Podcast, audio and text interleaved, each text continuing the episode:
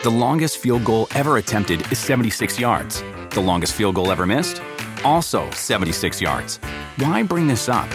Because knowing your limits matters, both when you're kicking a field goal and when you gamble.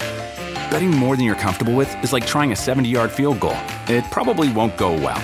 So set a limit when you gamble and stick to it. Want more helpful tips like this? Go to keepitfunohio.com for games, quizzes, and lots of ways to keep your gambling from getting out of hand.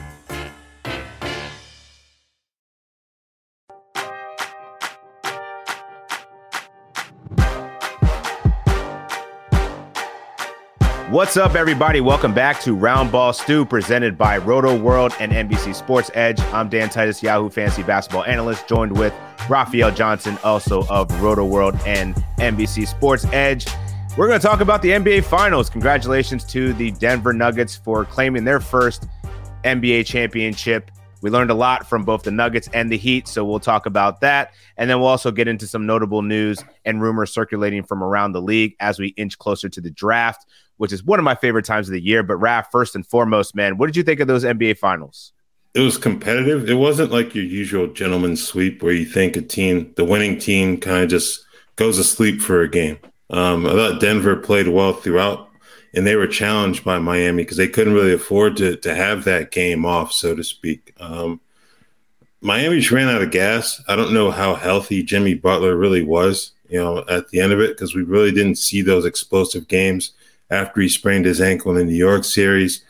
But they got Nikola Jokic, who is unquestionably the best player in the NBA right now. Um, Jamal Murray, he's back. I think he's a bona fide top 20, top 25 caliber player right now.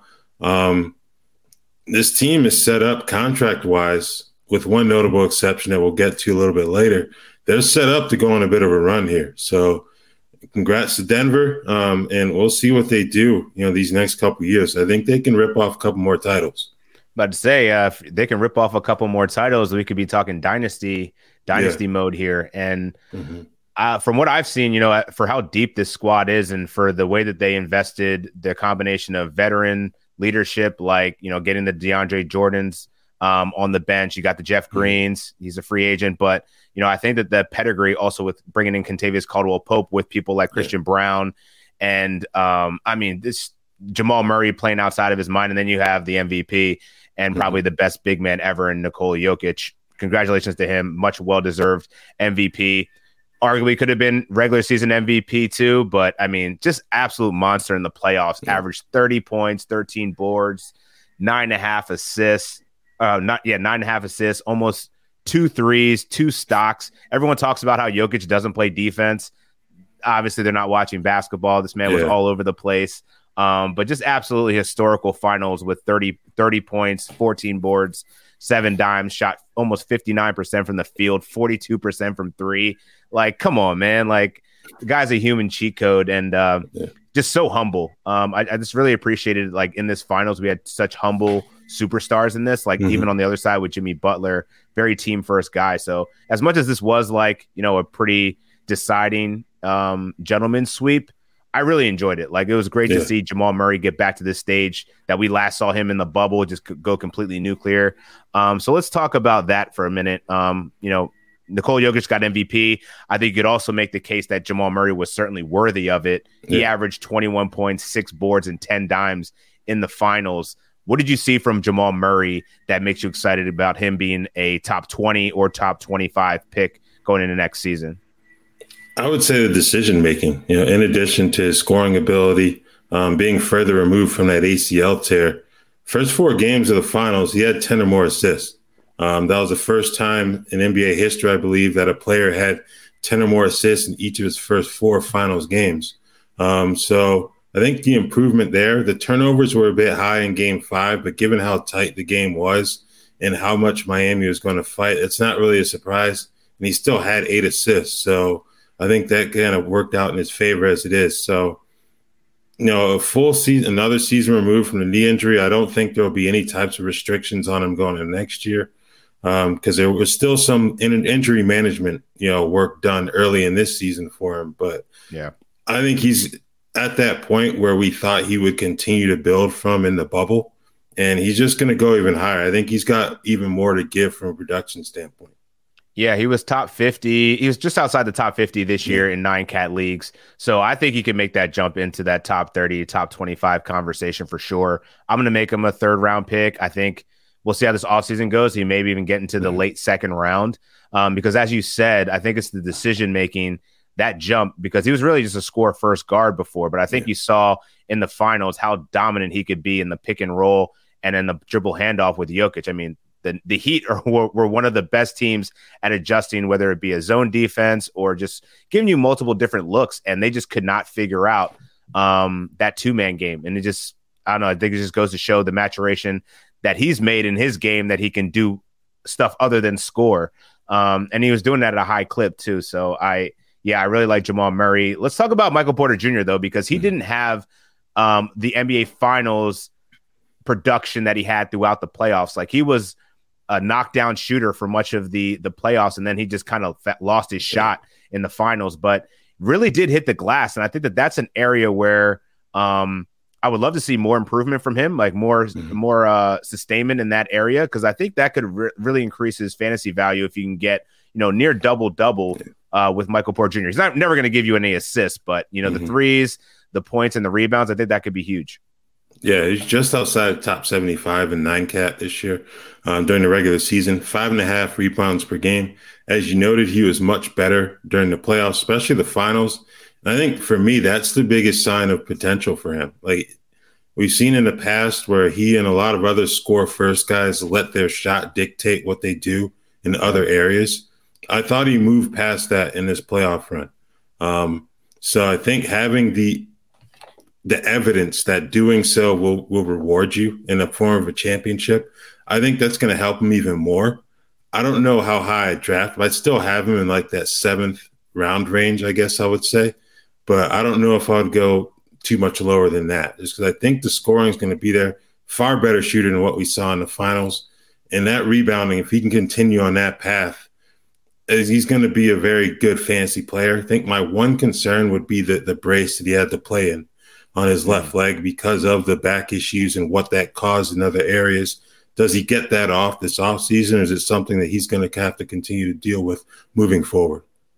Yeah, injuries are always a concern with Michael Porter junior mm-hmm. um, two seasons ago, he balled out. You know, I think that really raises fantasy stock. And then he kind of mm-hmm. had a down year once Jamal Murray kind of entered the fold, along with other assets like Bruce Brown and, and Kentavious Caldwell Pope.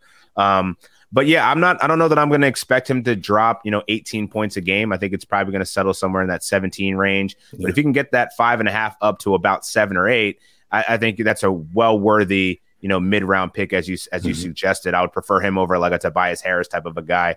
Um, but you know, would still probably go in the same range. Um, but yeah, I think that he's here to stay, man. I was just looking at before we hopped on the show. I was looking at his his contract. Mm-hmm. My gosh, he is he's gonna be in Denver for a while with that that kind of a cap hit. But um, but that's the beauty about the Denver Nuggets, the way that they've organized their roster.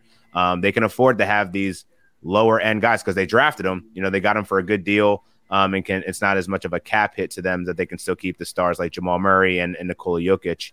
And uh, Jokic doesn't strike me as a guy that's going to want to you know be a mercenary here and travel to yeah. different teams. Mm-hmm. Like I think he's going to be pretty pretty locked into that Denver scenario for a while. And if Jamal Murray's smart, he'll uh, ride those coattails because I think that's a that's a dope combo, one of the best NBA duos that we can see in the league right now. Um, but let's talk about some unheralded guys uh, mainly Bruce Brown because he came over last offseason, signed a two year deal worth upwards almost of $14 million. But the beauty of it, he signed with a player option. So mm. he was supposed to make 6.8 going into next season.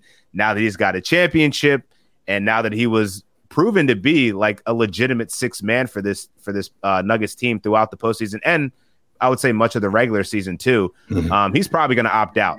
Yeah. What are your, what are the chances are? You think that he stays?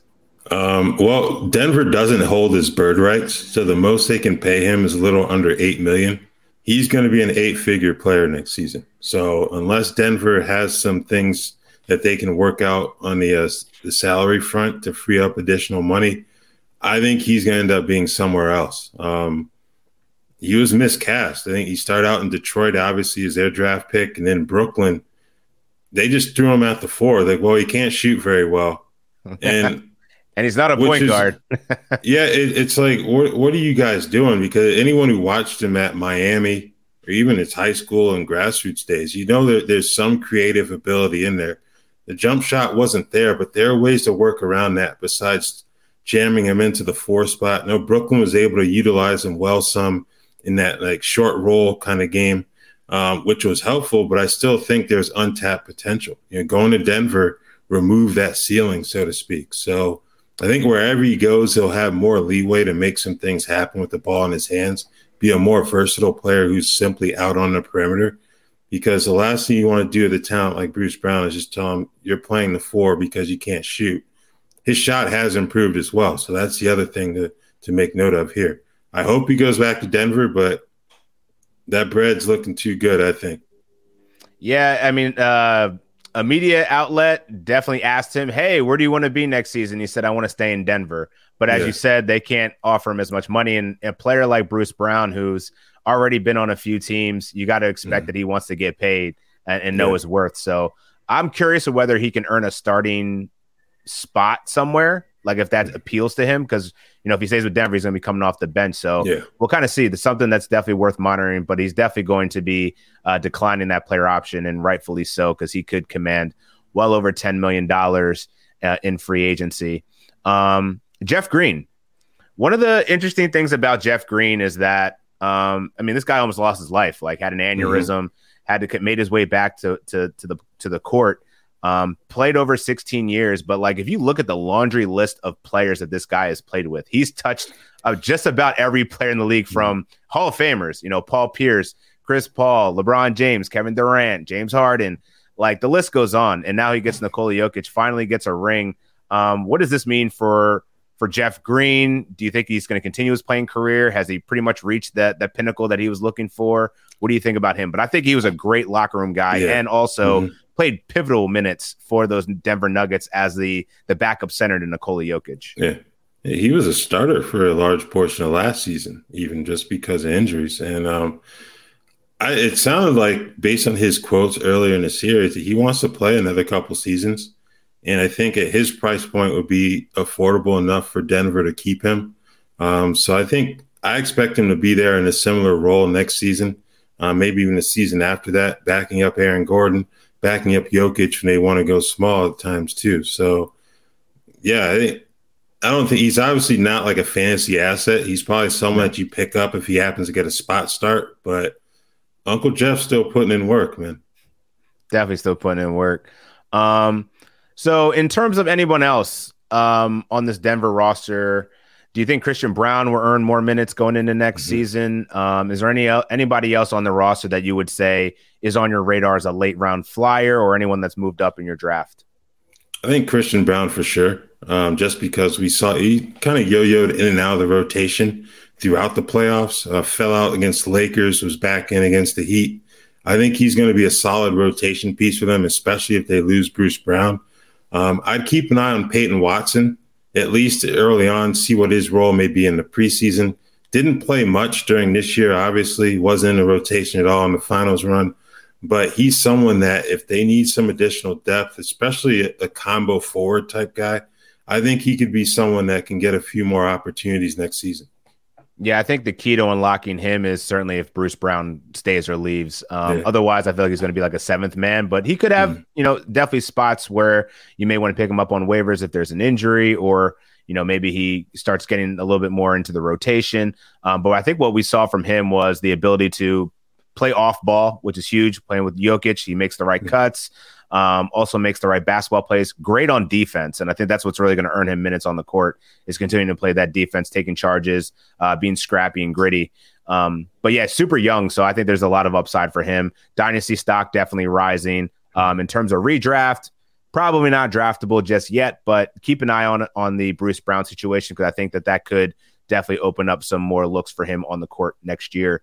Um, the Denver Nuggets have pick number 40 this year. Are you expecting anything? Like I haven't even gotten into the draft that deep yet, but yeah. maybe they might be interested in in trading up. Um, they do have a, a, deep bench that they could probably uh, deliver some assets off to, but you know, right now it's only looking like a second round pick. Yeah, I'm not expecting too much. I think if anything, maybe they're a draft and stash candidate, try to save some money.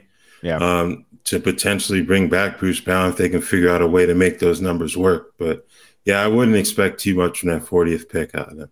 Yeah, and make sure that um, stay up on all of the news, the latest from the people that are opting in, people that are opting out.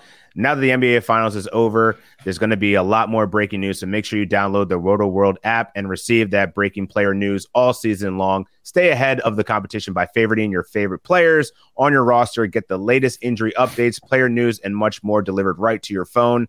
And it's available in your app store today. Have you ever brought your magic to Walt Disney World like, hey, we came to play? Did you tip your tiara to a Creole princess or get goofy officially? When we come through, it's true magic because we came to play at Walt Disney World Resort. The longest field goal ever attempted is 76 yards. The longest field goal ever missed? Also 76 yards. Why bring this up? Because knowing your limits matters, both when you're kicking a field goal and when you gamble. Betting more than you're comfortable with is like trying a 70 yard field goal. It probably won't go well.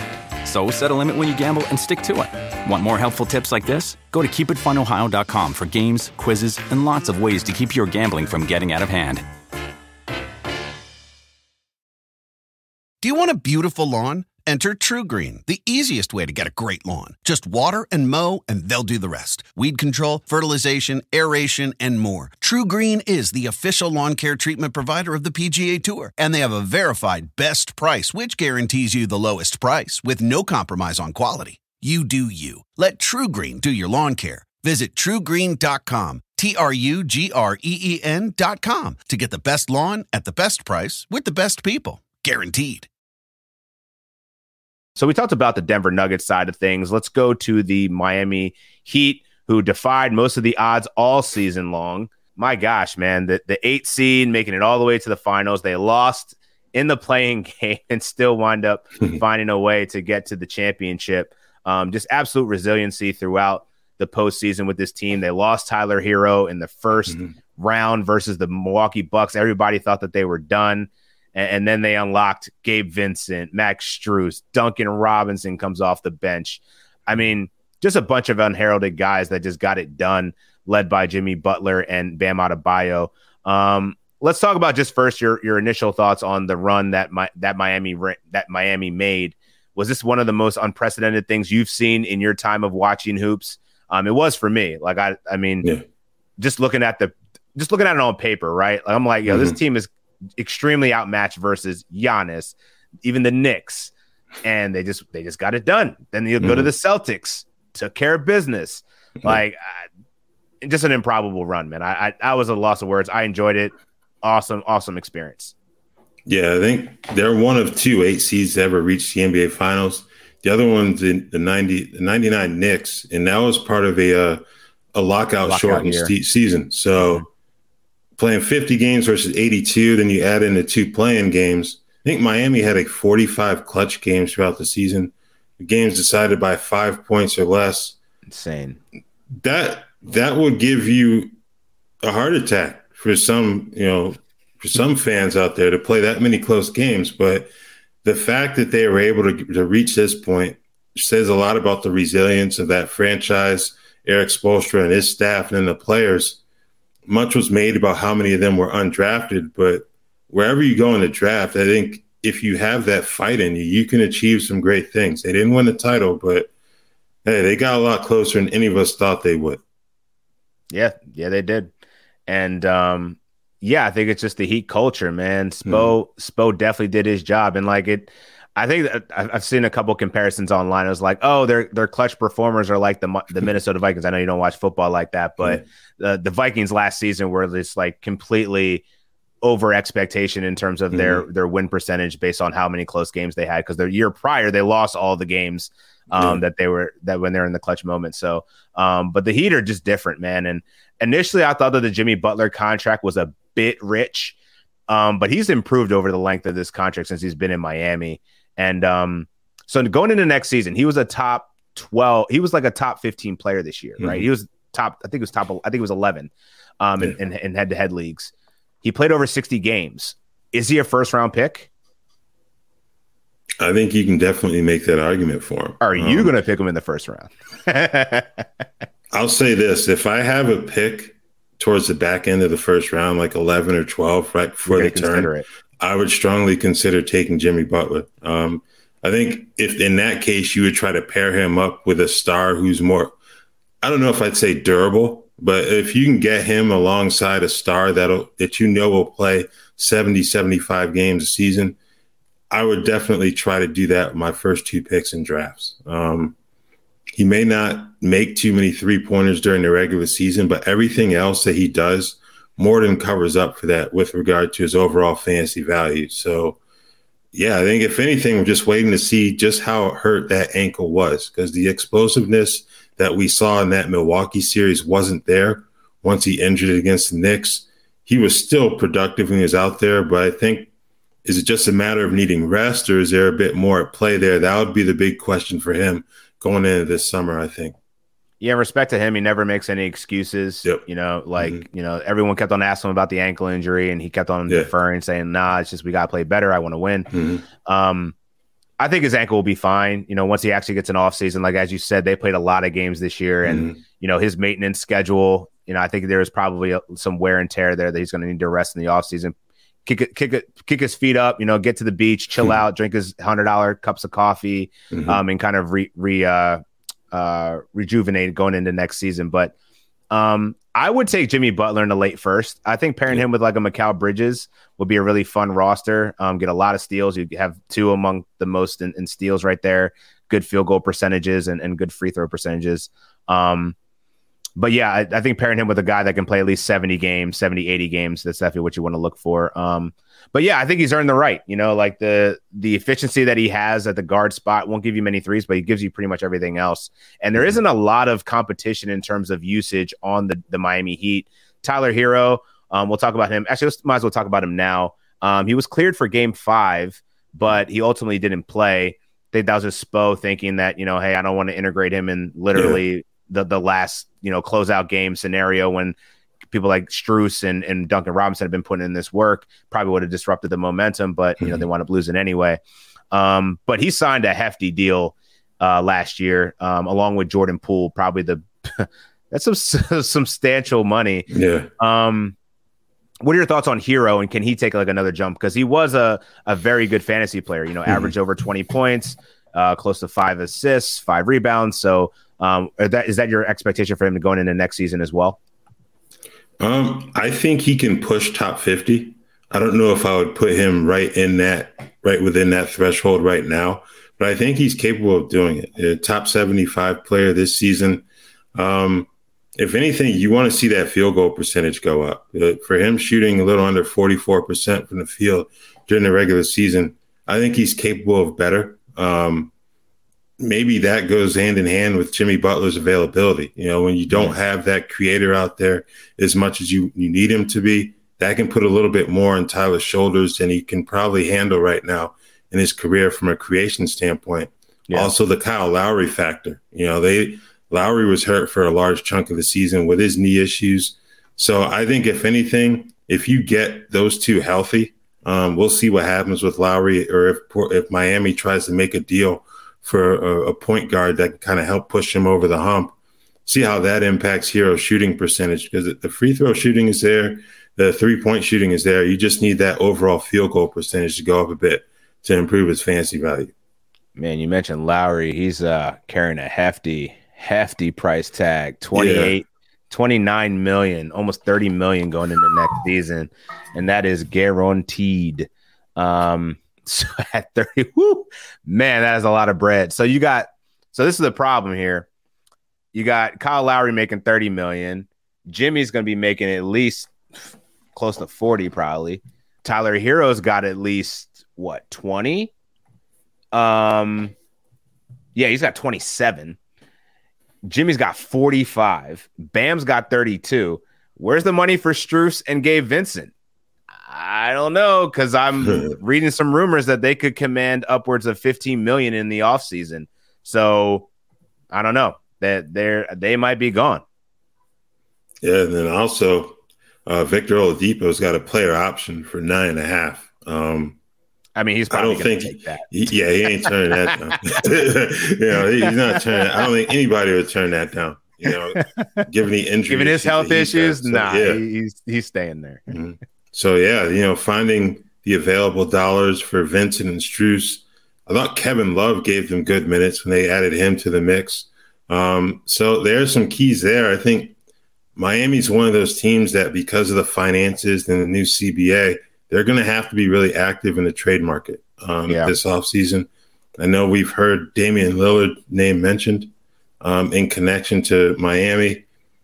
Kyrie Irving, he'll be a free agent, but I don't really see how that would happen beyond a sign and trade with Dallas. And then you have to ask, what would Dallas's motivation be to do that? Um, so, yeah, I, I think I don't know, like you, what Kyle Lowry gave them because of injuries this season, you can't pay that type of price tag for it. So, no. I think they're going to have to make some moves to improve the point guard position at minimum from a health standpoint, because I think that holds the key to whether or not they can win a title next year.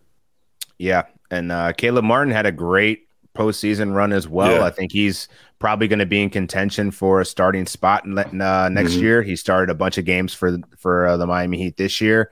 Um, he is their four, you know, especially with yeah. Kevin Love uh, being an un- unrestricted free agent. There's not many bodies left behind him. Um, looks like they extended a, a, qualifying offer to Omer Yurtseven. We'll mm-hmm. see. He hasn't really given them much. Uh, I was excited about seeing him a couple years ago, but he just really hasn't figured out how to crack the lineup. But that Duncan Robinson, 18 million, well, I think was, that's probably going to be a trade piece yeah. for him. To be fair to Omer, he was injured for a large chunk of this season. So, I mean, he was like a fancy all star for like that three week stretch yeah, last season. yeah. but yeah, he played well enough. guarantee. Yeah. Yep, exactly. Um, so, but yeah, I gotta. I don't know. I feel like if any if anybody increased their their trade stock, it was Duncan Robinson. Yeah. 18 million. Like I feel like some team that needs a sharpshooter will probably figure it out. Like, hey, we'll take him on. Um, Tyler Herro is probably a decent asset to trade. Um, he didn't hurt his value in the postseason because he was hurt the whole time. Um, mm-hmm. but he already has, you know, 25 and 5 potential. So if they want to make a move for Dame, it's probably gonna have to uh, include a couple of those guys. I, I would hope they don't come off a of Bam, but that might actually have to be, you know, if you're landing someone like Dame, it's gonna cost you. Um, but I, I, feel like I don't know, Bam. As much as Jimmy was talking about Bam in the media, like saying how mm-hmm. important he was to securing a championship, it would be off of his back if it was going to happen. Um, as much of the same relationship that I saw when, when Jimmy was in Philly with Embiid. Um, so I don't think he's going to lose. I don't think he's going to. I don't think Bam's going to go anywhere. Like I think he's going to be a cornerstone yeah. for this franchise. He proved it after averaging 21 points, 12 boards, and three dimes in the uh, in the finals and had a mm-hmm. pretty dominant postseason run too. 18 points, uh, almost 10, 10 rebounds and four dimes. Pretty much what he did in the regular season. So um, speaking about Bam, what are your thoughts on his performance and where are you drafting him going into next year? I think he's off the board before the end of the third round for me. Um, if anything, I think he was a guy that you could see being taken late second in some standard leagues this season. And I think that's a fair fair place to go with him because the, the the issues finishing around the basket that he had in the finals that the Heat had in general, those really weren't an issue throughout the regular season. So I'm not too worried about that. Um, he's proven to be pretty rather durable in terms of the game's played factor. So yeah, I think third round would be fair. If you want to reach, I don't think end of the second is too big of a reach, but I think early third round working from there would be a good place to get him. Yeah, I'd keep him probably at a third round. Um, mm-hmm. Would like to see more blocks, but obviously the steals yeah. for the big man is definitely solid. Doesn't give you threes.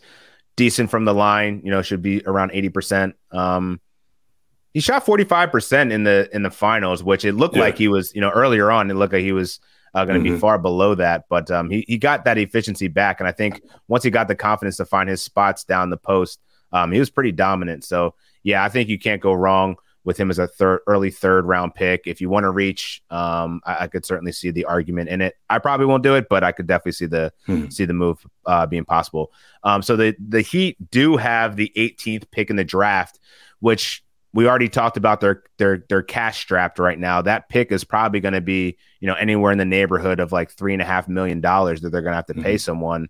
Is there a chance that they're going to trade this, or what? Do, what do you think? Maybe that's a possible lure in in trying to yeah. get a veteran player in the offseason? I think that's always something to consider, you know, to attach to one of those veterans that, that may be on a, an undesirable contract, so to speak.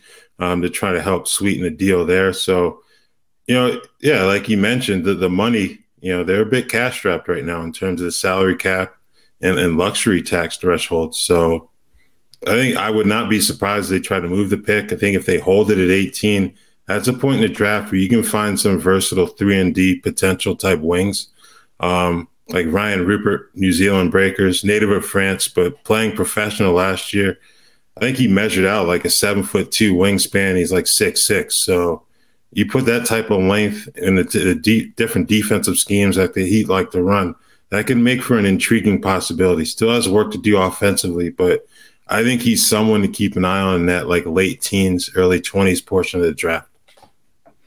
That's a good call there. Um, and speaking of draft, we're going to be getting into way more draft talk, but like every season, it is draft season. Get your Rotoworld draft guide bundle today and dominate your football, baseball, and basketball drafts. Yahoo Fantasy Basketball will be opening up in July, so you can get really started early on some draft content. I'll be doing my first round of rankings, um, I think, in a couple of weeks. So look out for that but it'll be packed with profiles, rankings, projections. Order today and get all three Rotoworld draft guides for the price of two.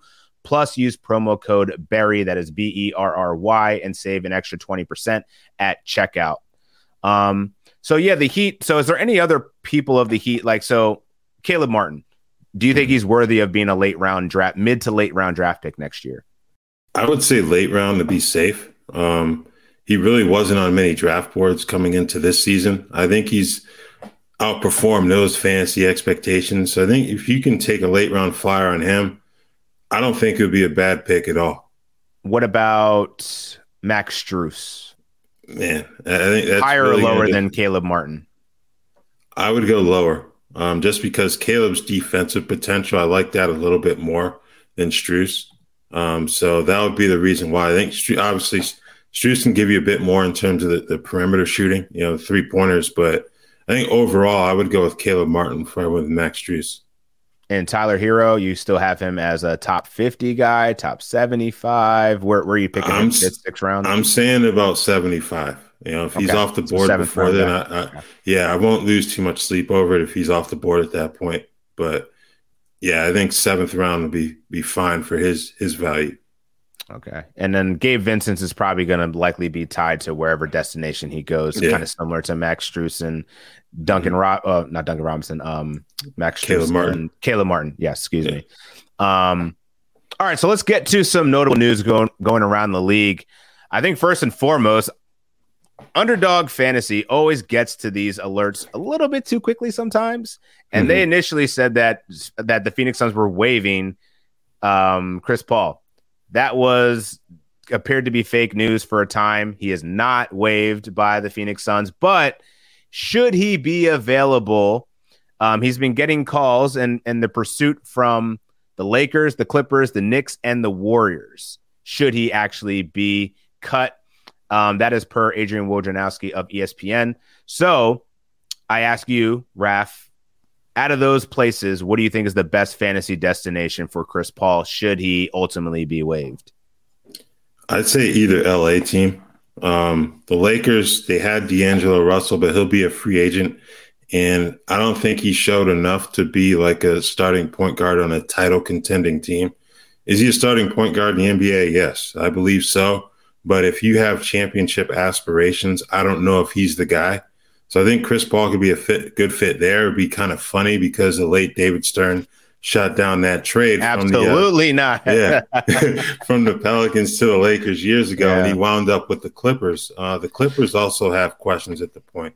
Uh, Russell Westbrook will be a free agent. I thought he did reasonably well there as a, uh, late season acquisition addition, but Chris Paul, you know, it, when you have Kawhi Leonard and Paul George in terms of scores having Chris Paul out there could help them in terms of getting them into proper spots to score.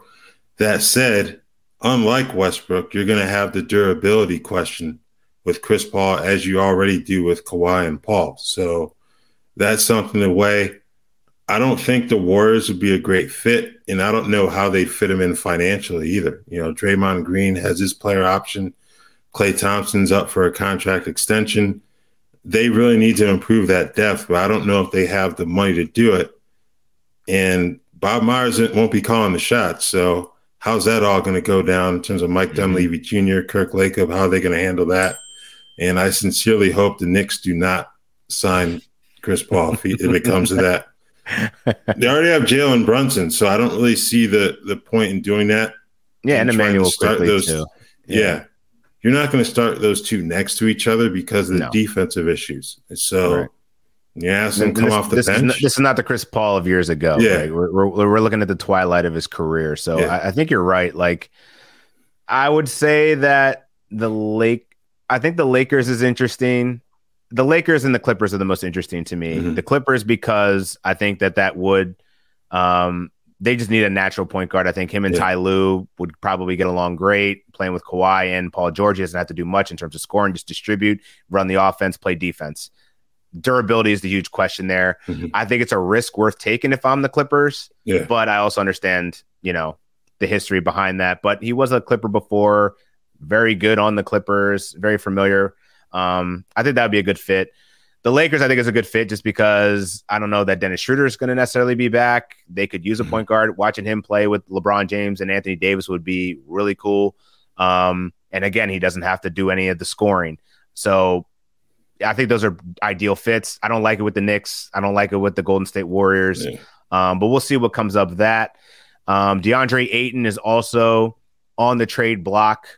It's only a matter of time we can speculate, but I haven't seen any teams tied to him yet. Yeah. But I'm sure that that's something that's going to certainly change by next week, especially heading into the draft, because DeAndre Ayton doesn't want to play for the Phoenix Suns. He's made it known all through mm-hmm. last season. It was amazing. He even still ended up finishing in the top 60 despite being pissed off the entire time. Mm-hmm. But yeah, any thoughts on Ayton and where he potentially may go? I think we'll probably talk about it more next week.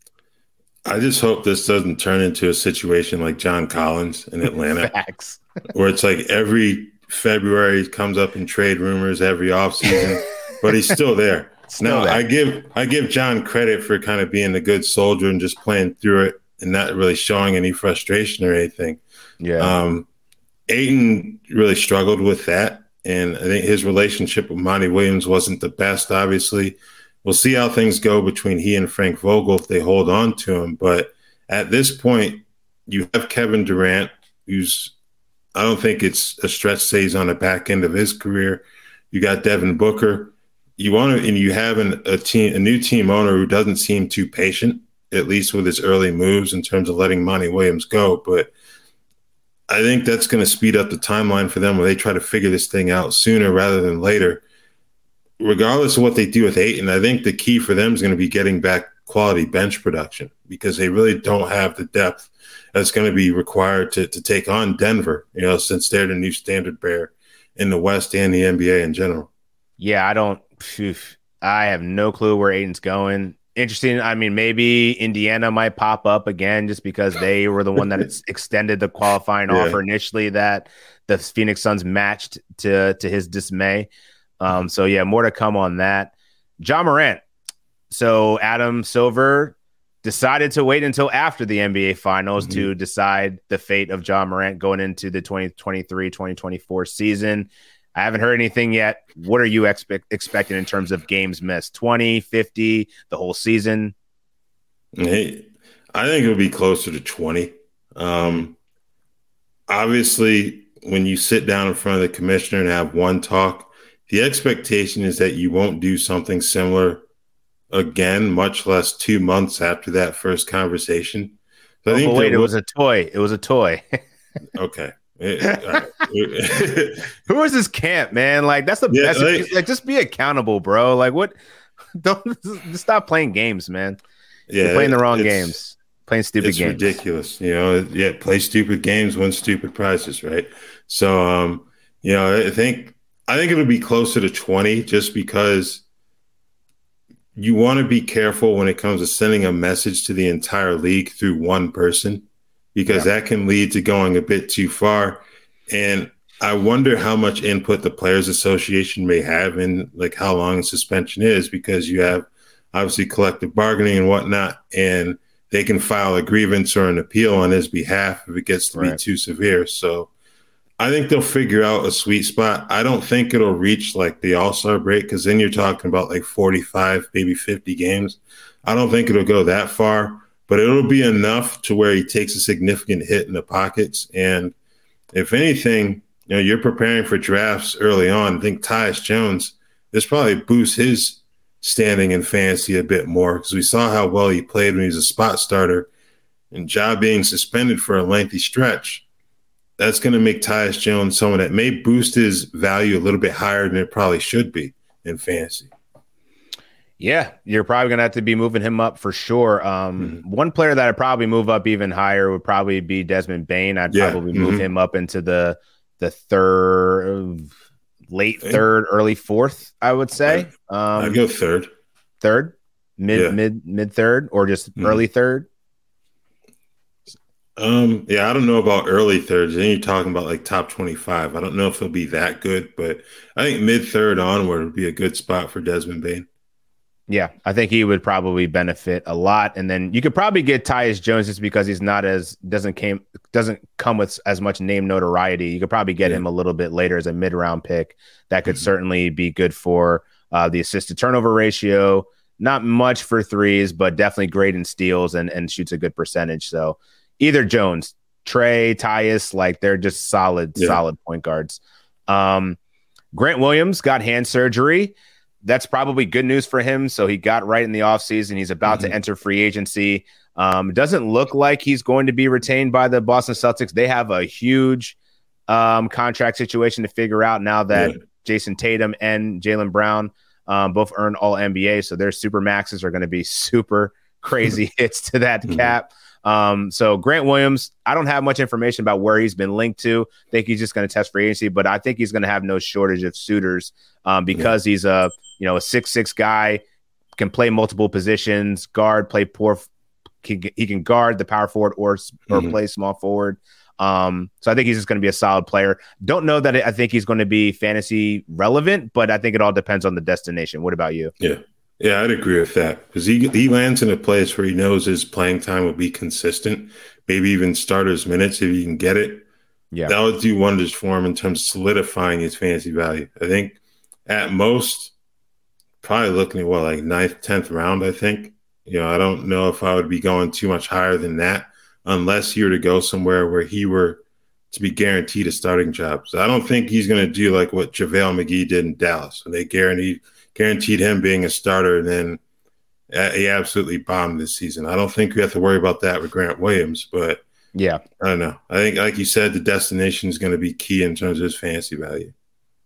And the Pelicans are looking to move up from their 14th draft pick into the top three. Uh, they're apparently very interested in Scoot Henderson, per Shams. Um, do the Pelicans have the assets to pull that off? And are you surprised that the Pelicans will be looking to move into the top three here? A little bit. Um, I'm trying to pull up their contract information here right now because you know CJ McCollum's got three more years in his deal. Yeah, he ain't going um, nowhere. Zion Williamson starts his new contract, but he's had availability issues amongst some and there's some off court things we're not really going to get into. But um, between Brandon Zion Ingram, and Brandon maybe? Ingram, yeah. I think Ingram, he's got two more years left in his deal. Um, the problem with Ingram and Zion is the, the durability concerns. You know, mm-hmm. Zion played 29 games this season, 24 as a rookie. He played a decent amount of games his second season, but I don't know what it is. He, he can't stay healthy. Um, Port, I don't know what the cuisine is like in Portland compared to New Orleans. if he were moved there, maybe it would help, but I don't. I don't know. Like if you're Portland, you think about the history of that franchise and the bad luck they've had with injuries. You know, from Bill Walton to Sam Bowie to Greg Oden to Brandon Roy. Do you really want to roll the dice on on on Zion as well? Like you can sell the potential, but those fans, those older fans up there, are probably scarred given all that they've seen with the injuries over the years. Right, for real. Yeah, it just sucks to be Portland, but Portland, they're trying their best to keep Dame yeah. happy. In a mm-hmm. related note, they are trying to package the number three pick plus Anthony Simons to pair for a star, uh, for a star to pair with Dame. Mm-hmm. Do you think that that's enough to be able to keep Dame in Portland, considering that Jerami Grant has said, at least in the media, that he wants to resign and plans to resign with Portland? Mm-hmm. I think it could. Yeah, obviously it depends on who that star is coming back in return. Um, Damian's contract is not going to be easy to move. Um, yeah, no. he's going to make a, a, lot of money over the next few years. He's earned it, you know, for sure. But you're trying to build a contender that kind of hurts you on both ends. Like in terms of Portland, how do you build around him? And then if you're going to move him, what do you get back in return? Um, the third pick plus Simons might be the easiest thing to do in terms of making a move to bring in a star. I don't know. I, they're in a really tough spot. I think they're like the Washington Wizards of the West, where they're just kind of stuck in that NBA purgatory that nobody wants to be in. It's like right in the middle of the league. Yeah, but at least the well, yeah, no, they didn't make the playoffs. They're usually they're a playoff contending team outside of this outside of this yeah. season. Whereas the Wizards, I don't. Nah, it's been a while. Yeah. Um, but yeah, I mean it's it's Dame time. So like I feel like you know looking at listen listening to Chris Haynes, he was saying you know there's been a lot of hypotheticals thrown out there. Mm. If Dame were to leave, where would he go?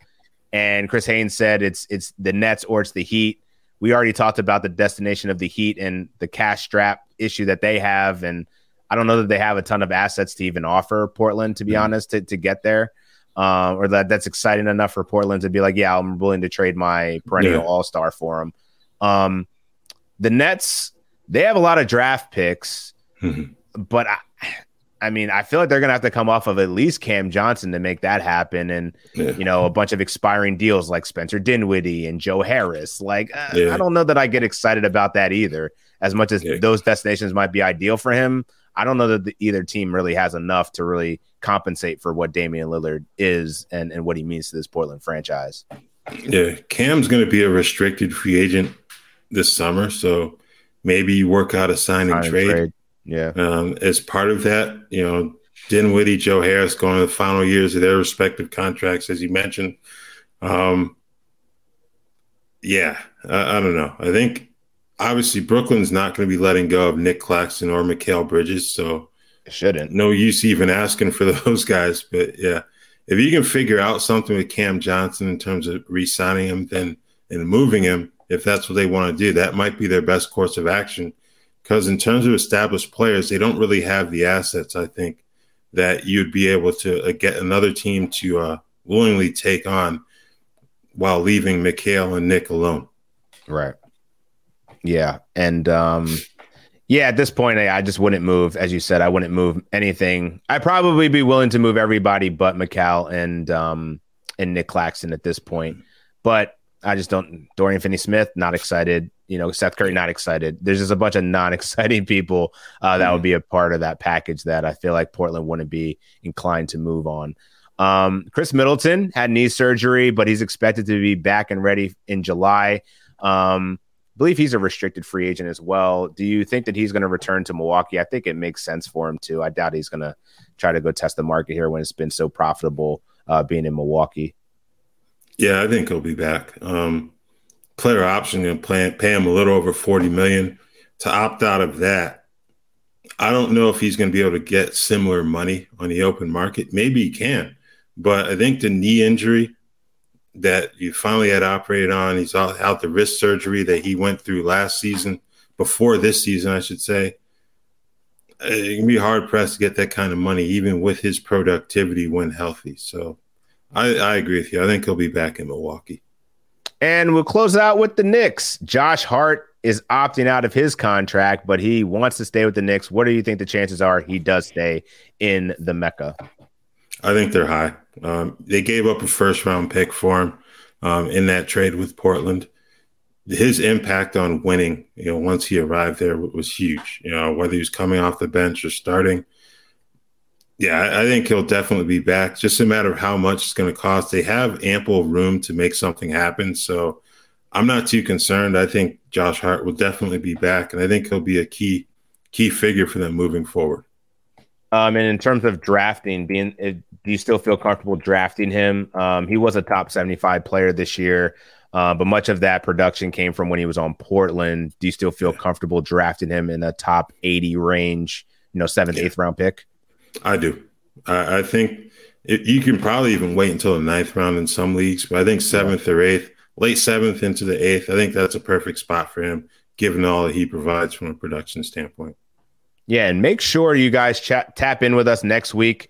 Um, now it's officially the off season. We want to say thank you for officially completing our first uh, 2023 season with Round Ball Stew with me and Raf. So mm-hmm. thank you guys for joining with us, whether you're tapping in at our live stream or listening on the podcast. Thank you very much. Uh, we're going to continue to march on, man. The draft is coming up. We're going to have a great episode next week where we'll go into the draft, what it means from a rookie perspective, who's going to be making their impacts, what destinations certain players are being tied to, and so much more. So make sure you tap in with us yet again next week.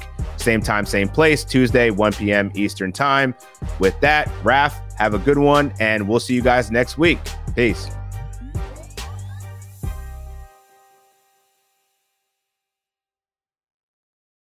The longest field goal ever attempted is 76 yards. The longest field goal ever missed? Also 76 yards. Why bring this up? Because knowing your limits matters, both when you're kicking a field goal and when you gamble. Betting more than you're comfortable with is like trying a 70 yard field goal, it probably won't go well. So set a limit when you gamble and stick to it. Want more helpful tips like this? Go to keepitfunohio.com for games, quizzes, and lots of ways to keep your gambling from getting out of hand. It's one thing falling in love with a house, picturing yourself moving in and calling it home, and quite another navigating the world of price negotiating, mortgage lenders, and finding the budget that works best for you. An agent who's a realtor can make understanding that world easier. Realtors have the expertise, access to proprietary data, and tools to help you get from imagining living somewhere to actually doing it. That's the kind of help we can provide. Because that's who we are. Realtors are members of the National Association of Realtors.